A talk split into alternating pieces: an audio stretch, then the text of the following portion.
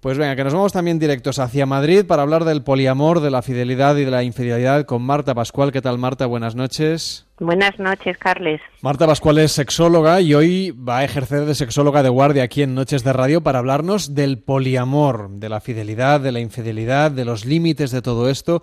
Porque claro, es un concepto este del poliamor que parece que está como, bueno, no sé si muy de moda, pero en cualquier caso se habla más de esta realidad que antes. No sé cómo podemos explicarle a un oyente que no tenga ni idea de qué le estamos hablando, qué es exactamente una relación poliamorosa.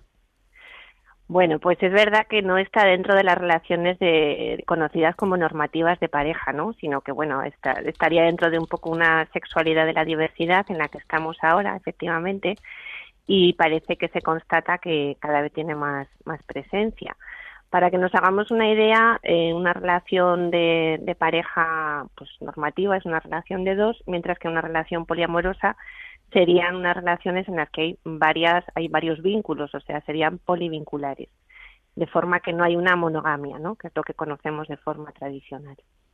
Entonces, a partir de aquí lo que hay es una convivencia o no, en cualquier caso una relación entre varias personas, pero no es lo mismo una relación poliamorosa, me parece, que una relación abierta. Exactamente, digamos que puede haber relaciones, las relaciones abiertas son, son relaciones que, que, bueno, en principio una pareja primaria y una relación de pareja primaria y deciden abrir la pareja a otras relaciones. Entonces hay un acuerdo entre las dos partes, que puede ser un chico y una chica, dos chicos o dos chicas, eso es independiente y acuerdan abrir la relación. Eso sería una relación abierta, pero una relación poliamorosa no tiene por qué partir directamente de una relación primaria, sino que es una persona que decide tener distintos vínculos de distintos tipos con distintas personas. ¿Y eso cómo lo llevamos desde un punto de vista emocional, más allá de lo que es las relaciones? Porque claro, la gente tendrá eh, que organizarse la vida.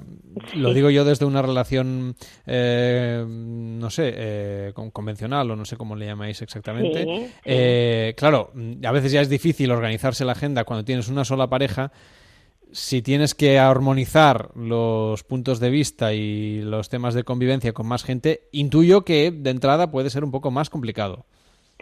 Bueno, es todo un poco tema de gestión, efectivamente, como para todas las cosas que son poli, ¿no? Que son que hay varios puntos, ¿no? De, atención, pero es verdad que con, con las personas que, que, que, tienes esas relaciones no son todas del mismo tipo, no no no vas a convivir con, con todas las personas.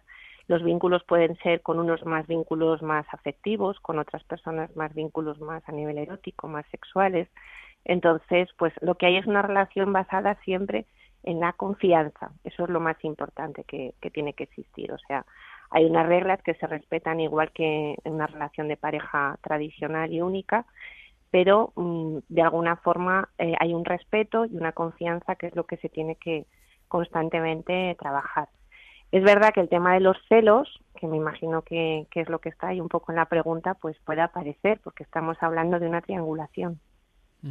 Entonces, a partir de aquí, normalmente estas relaciones poliamorosas, ¿cómo surgen de manera más mayoritaria? Es decir, ¿es una relación de entre dos personas que se abre y se expande?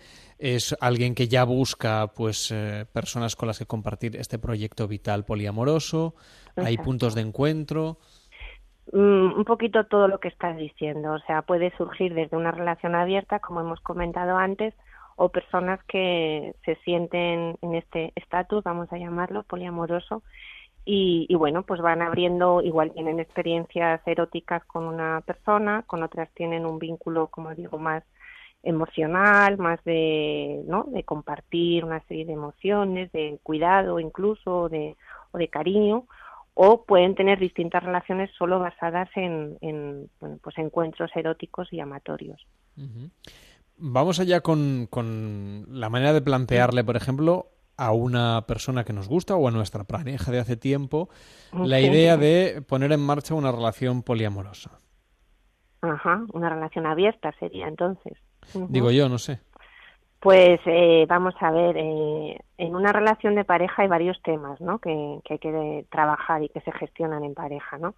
Y uno de ellos sería todo el tema de la, de la triangulación de los terceros. Los terceros en pareja pueden ser unas personas o muchas veces los terceros son aquellos que que nos interrumpen en nuestra vida, ¿no? Que pueden ser el trabajo, el móvil, cualquier cosa. El hecho de que yo plantee a mi pareja que mantenemos una relación de exclusividad y una relación monógama, la posibilidad de que haya una tercera persona, pues mm, tiene que pasar por gestionar ese, digamos, ese duelo de que ya no somos dos, sino que pasamos a ser tres y que mis sentimientos, digamos, o el vínculo que yo tengo con ella no va a ser afectado, ¿no? Porque yo entiendo que, quiero que se conserven unos, unos mínimos, ¿no? Entonces la, la pareja pues tendrá que decidir si, si quiere pasar por ese proceso o no. Vamos allá con, vamos a dejar un poco de lado las relaciones poliamorosas para centrarnos en otros problemas de pareja que puedan afectar de una manera un poquito más mayoritaria tanto a la audiencia del programa como al, fin, al conjunto de la población. En, tu página web he estado mirando eh, que tienes algunas publicaciones a través de una especie de, bueno, de, noticias o de pequeños escritos, donde nos hablas, por ejemplo, de la necesidad de tener pareja. ¿Por qué buscamos tener pareja? No sé si podemos explicarlo. Sí, bueno, la necesidad, siempre hay esa parte como teleológica del porqué, ¿no? De estar en pareja. Y tiene que ver con que todos tenemos, todas las personas, tenemos unas necesidades de, por ejemplo, de seguridad, de, afecto, de, intimidad y de pertenencia. Y eso es verdad que nos lo da la pareja. Eh, la pareja nos nutre de una serie de cosas que en un momento dado, pues otro tipo de relaciones, como pueden ser de familia o de amistad, pues no, no nos pueden aportar, ¿no? Para que te hagas una idea, la, pareja se basa como ahí, pivota en tres elementos ¿no? fundamentales, que son el, eh, la intimidad física y emocional, el compromiso y la pasión. Entonces, eso, efectivamente, con otras relaciones, pues no, no nos lo dan. Eh, cuando buscamos este triángulo, es que tenemos una relación completa, pero no hay, hay relaciones que funcionan más o menos durante un tiempo y que sin embargo no tienen completos estos tres ejes. Exacto, no es necesario porque puede haber efectivamente parejas que funcionan solo desde la, intimidad, eh, a nivel afectivo, y hay cariño y hay cuidado, y a lo mejor no está activada la, la pasión o, el compromiso.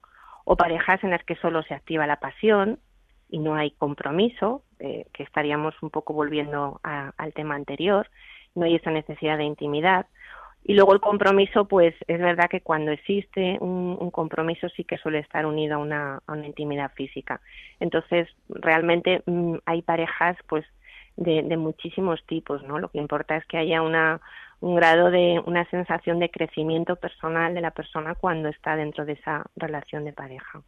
Entonces, por ejemplo, cuando hablamos de una relación de pareja, donde la intimidad funciona muy bien, es decir, las relaciones sexuales.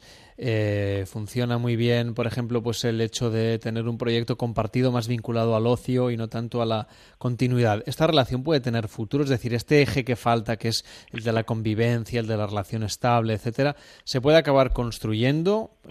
Para preguntarlo de otra manera, ¿podemos empezar con alguno de los ejes y luego ir aportando o añadiendo alguno de ellos? De la misma manera que se van perdiendo ejes cuando se empieza una relación completa. Sí, sí, sí. Perfectamente. De hecho, ahora hay muchos tipos, o sea, hay muchas parejas así, ¿no? Que son unas parejas en las que, por ejemplo, se comparte un cierto grado de, intimidad, pero cada persona, por ejemplo, vive en su domicilio, en su, en su casa. Eh, hay pasión, hay encuentros eróticos, hay ocio, hay esa parte lúdica, pero a lo mejor no hay esa necesidad de, de convivir, ¿no? Pues ocurre mucho, pues nos, nos pasa ya en estas edades que tenemos a partir de 40, 50 años, cuando ya son como segundas o terceras parejas estables y a veces las llamamos como parejas eh, como preventivas, ¿no? Porque es como yo comparto lo contigo, pero un poco lo justo, lo que me apetece y lo que no me no me lía demasiado, ¿no? Para que me entiendas. ¿Y por qué tenemos esas parejas preventivas? Porque ya hemos salido escaldados de relaciones anteriores, por si acaso no me comprometo de más porque ya sé las consecuencias que tiene. Sí, bueno, yo creo que hay, sigue habiendo esa necesidad de, sentir ese, ese apoyo, ese, esa sensación, ¿no? De estoy en pareja, porque es verdad que en la sociedad actual el, el estar sin pareja de alguna forma está un poco todavía como, digamos, entre comillas, castigado, ¿no? Pero como son parejas que no ocurren con 20 años, sino que ya estamos en otras etapas de nuestra vida, pues es como que hacemos unas elecciones más conscientes y no queremos como entrar en, conflicto. Es verdad que es un poco evitador de los conflictos, pero eh, la sociedad que estamos creando también es un poco donde nos lleva, ¿no? De tener experiencias, pero que no me, que no me causen muchos problemas. Por ejemplo, también podría ser un signo, no sé, de una cierta madurez, es decir, que, que bueno, que hemos aprendido, como decíamos, de experiencias previas. Exacto, sí, por eso ocurre nada, pues eso, eh, a partir de, esa edad que, comento y porque mm, es, sí, puede ser madurez y cierta, en realidad, eh, inteligencia, ¿no? Porque a lo mejor se encuentran que volver a compartir, ¿no? Compartir, convivir, pues eh, hay veces que, que resulta un poco complicado, ¿no? Y, y bueno, es una forma muy, entre comillas, cómoda, aunque no me gusta mucho la palabra, de sentirse en pareja, pero no sentirse invadido, ¿no? También es un poco un miedo a la invasión que, que también lo hemos un poco desarrollado, ¿no? Esta cosa de yo tengo mi espacio físico, yo lo controlo y la otra persona está ahí y nos vemos cuando acordamos y, y todo es perfecto. Por ejemplo, pensemos ahora en las personas que nos están escuchando y que a lo mejor pues tienen una relación de pareja que hace tiempo que funciona, pero que con el tiempo se ha ido desgastando. Normalmente, ¿cómo podemos coger el toro por los cuernos y virar de alguna manera esa relación de pareja? Bueno, esto lo trabajamos mucho en, la consulta, todo el tema, eh, sobre todo de la, pasión, toda la parte más eh, física, más erótica. Es verdad que con los años nos, la pareja se deserotiza, ¿no? Como, bueno, pues el deseo necesita una serie de, de estímulos y de que bueno con el tiempo estamos tan habituados a y habituadas a todo que parece que nos vamos deserotizando no entonces siempre trabajamos un poco todas estas cosas de, de volver a, a, erotizar de aprender a seducir de no tener esta sensación de porque estoy en pareja ya esto es algo que ya lo tengo comprado y es para siempre no sino que la pareja se hace día a día y mañana puede no estar no entonces eso es importante que, que se trabaje y también se dinamiza mucho, ¿no? Porque si no es algo que se queda demasiado estático. Hay cosas que son interesantes de hacer, por ejemplo, alguno de los talleres que propones, que he visto que haces talleres que mezclan la cocina con el erotismo, con la relación de pareja. Sí, porque lo que proponemos son experiencias. Las parejas es muy interesante que, que desarrollen eh, experiencias eh, pues, eh, juntos o juntas para que eh, creen y se den cuenta que los sentidos, que es un poco lo que trabajamos ahí, ¿no? Todo el arte del pensar, de trabajar los sentidos y por eso trabajamos también con la cocina, que es una experiencia muy muy interesante para que vean cómo muchas veces en nuestro día a día nuestra erótica a veces está tan centrada en lo, en lo genital que nos perdemos todo el mundo de los sentidos, ¿no? Entonces trabajamos la vista, el oído, el tacto, de una forma que todo se despierta y nos damos cuenta de que, bueno, pues hay miles de maneras de sentir a, la otra persona de una forma mucho más cercana y avivar esa pasión, ¿no? Que es lo que nos interesa. ¿Y cómo es un taller de cocina para reavivar la pasión de pareja?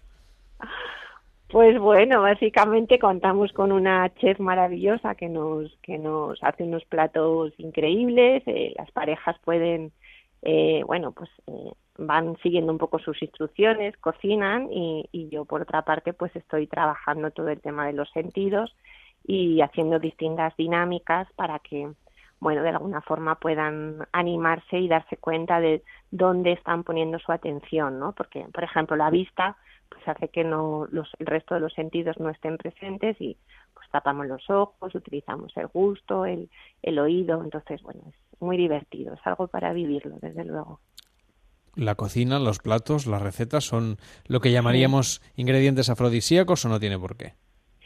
Bueno, todo es afrodisíaco en el sentido de cuando crea una sorpresa, por ejemplo, si tú cierras los ojos y le das de comer a otra persona y esa persona recibe pues no sé, ¿no? Simplemente cualquier plato, cualquier cosa delicada y esa explosión de sabor hace que, que, se despierte, ¿no? Y que se concentre de otra manera, sobre todo que se vaya a la mente, ¿no? Que es lo que nos interesa, porque siempre estamos trabajando desde, estamos presentes desde la mente y lo que queremos es ir a los sentidos que es donde es la forma de, sentirme a mí misma y a la otra persona, ¿no? Entonces todo ayuda. Una de las cosas que nos has, eh, bueno, que hemos visto también en tu página web es que te dedicas de una manera especial a las terapias de pareja para em, parejas eh, homosexuales normalmente, ¿no? Para, para hombres que conviven y para mujeres que conviven o bueno, que tienen una relación de pareja.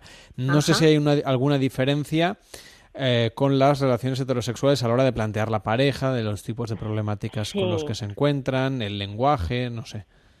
Sí, bueno, yo me dedico dentro de la sexología de la diversidad a todo el colectivo LGTB y, es cierto que yo empecé colaborando con COGAN, que es una asociación de aquí de, Madrid, y, yo veía que la, la erótica, la, la, forma de relacionarse de dos hombres no era igual que la de dos mujeres, ni era igual que la de un hombre y una mujer, entonces había que, investigar por ahí, ¿no?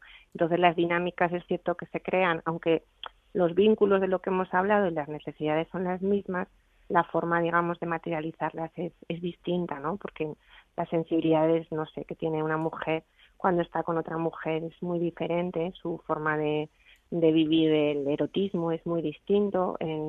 Cuando se juntan dos hombres, pues eh, tampoco tiene nada que ver, ¿no? Es una sexualidad mucho más ejecutiva. Entonces me pareció que había ahí un campo sobre el que trabajar a nivel profesional que, que era muy interesante y que realmente es necesario.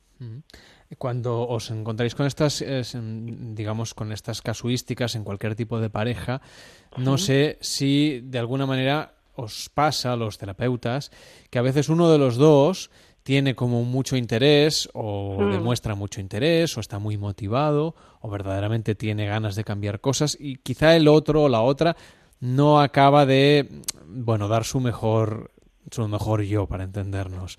¿Cómo, ¿Cómo equilibráis la balanza o cómo conseguís seducir al que, bueno, eso de ir a terapia de pareja lo ve como algo, en fin, menos efectivo, un poco más raro, quizá que atenta en parte contra su intimidad?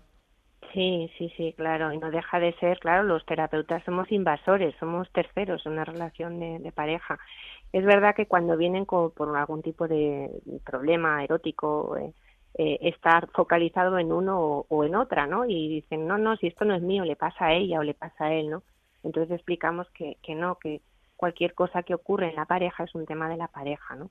Entonces, eh, sí que pedimos un compromiso de, de, que tiene que haber, el cambio tiene que surgir por parte de los dos, porque si hay una persona muy motivada, como dices, al 90% y la otra tiene un 10%, no vamos a poder trabajar porque además nos va a boicotear seguramente, ¿no?